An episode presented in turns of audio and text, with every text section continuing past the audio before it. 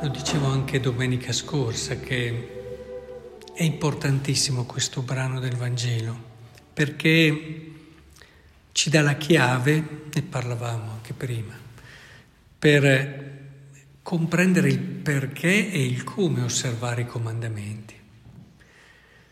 Qui lo dice chiaramente, non dice se osservate i miei comandamenti andrete in paradiso, non lo dice.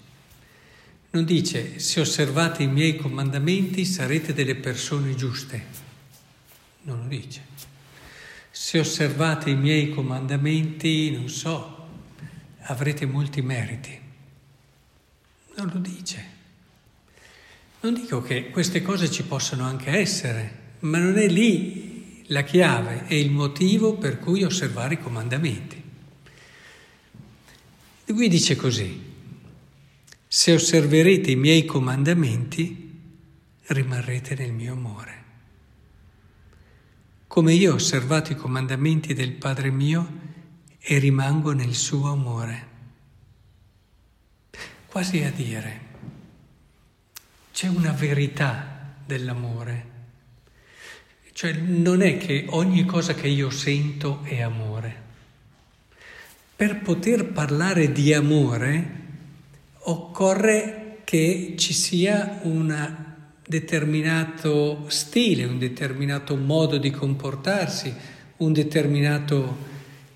ci sono comportamenti che ti dicono qui c'è dell'amore.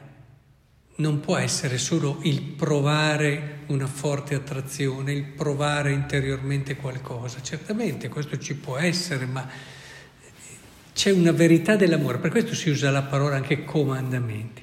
Ecco, quando noi pensiamo ai comandamenti, non dobbiamo pensare a tutto un insieme di leggi, negli ebrei 600 e passa precetti da rispettare, che poi ti fanno anche dimenticare il perché vero. Allora ti concentri sulla norma, ti concentri sul comandamento, quasi che sia l'assolvere a quello che ti è chiesto.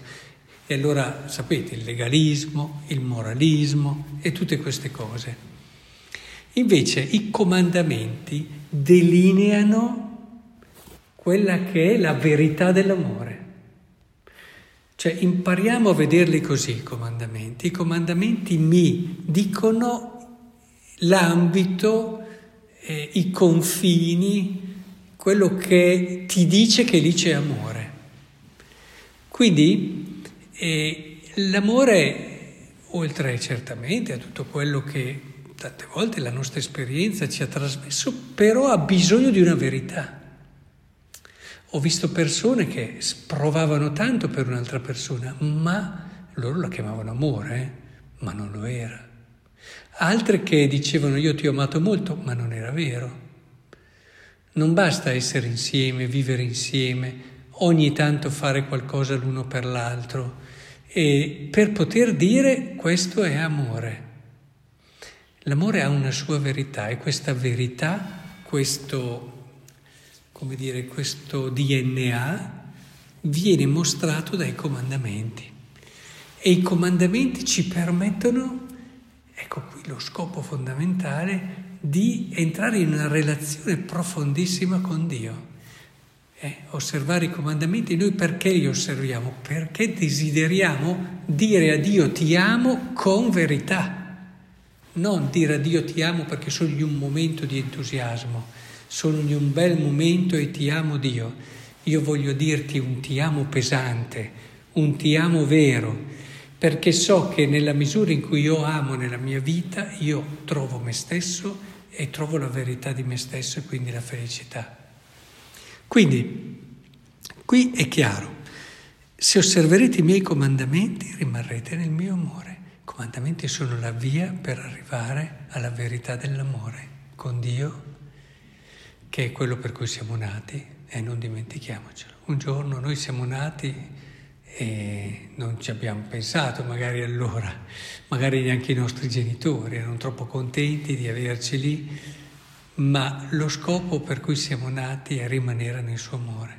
Siamo nati per questo, ed è importante capirlo, perché allora se poi si diventa genitori, allora si sa come educare i figli E qual è la prima cosa più importante che i figli devono comprendere e cercare di vivere? E se si è sposi, quindi ancora prima dei genitori, si sa che ci si vuole bene per rimanere nell'amore di Dio e che i comandamenti non solo ti danno il DNA, quella che è la verità dell'amore che è da vivere con Dio, ma anche tra di voi. Quindi nella misura in cui voi vedete i comandamenti, li dovete vedere come il miglior consigliere, il miglior esperto, il miglior amico che vi insegna a voler bene al coniuge secondo verità.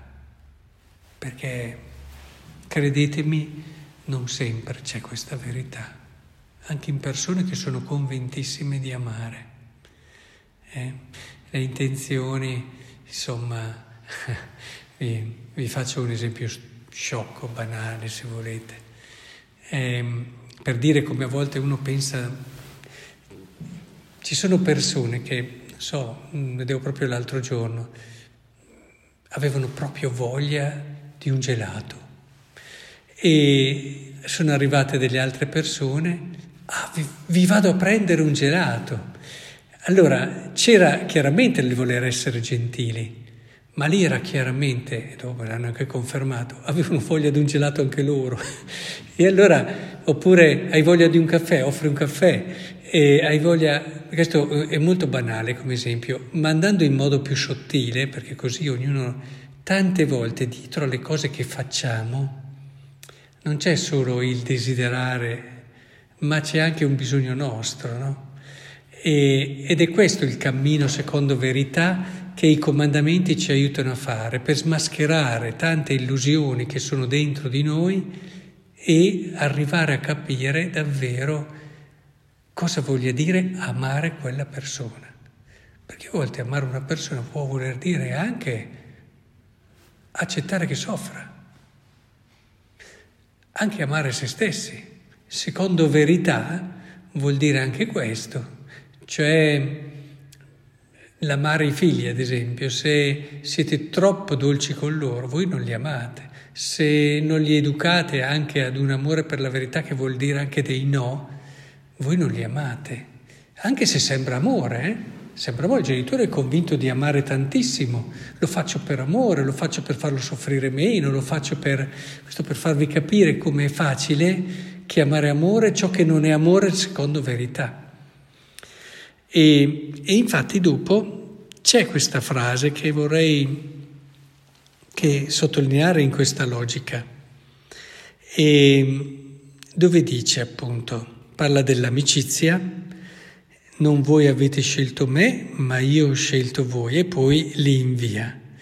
E quando dice voi siete miei amici, è bellissimo questo passaggio, no? L'amore che è amico, che dà la vita anche, no? Quindi... Amore non è uno scherzo, no? Ci sono persone che ti dicono di amarti, ma fino a che non costa più di tanto. E lì misurate anche l'amore. Però dice,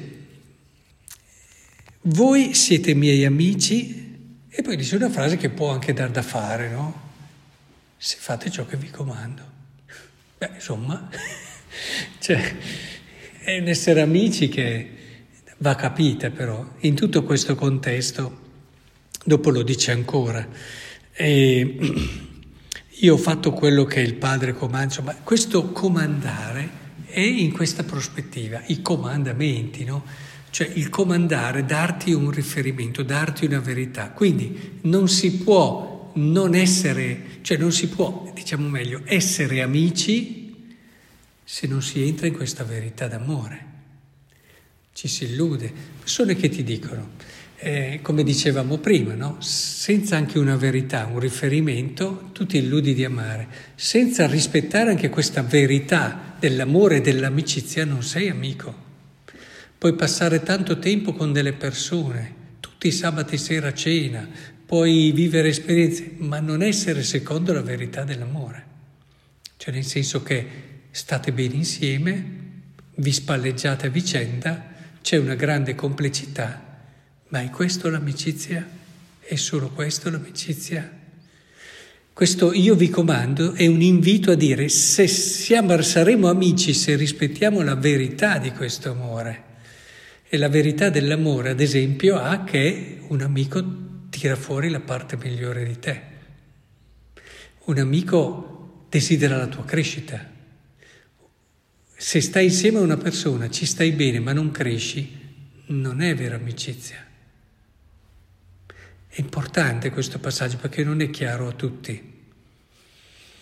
E alcuni liquidano tutto dicendo l'amico è semplicemente quello che non ti tradisce mai. Certo.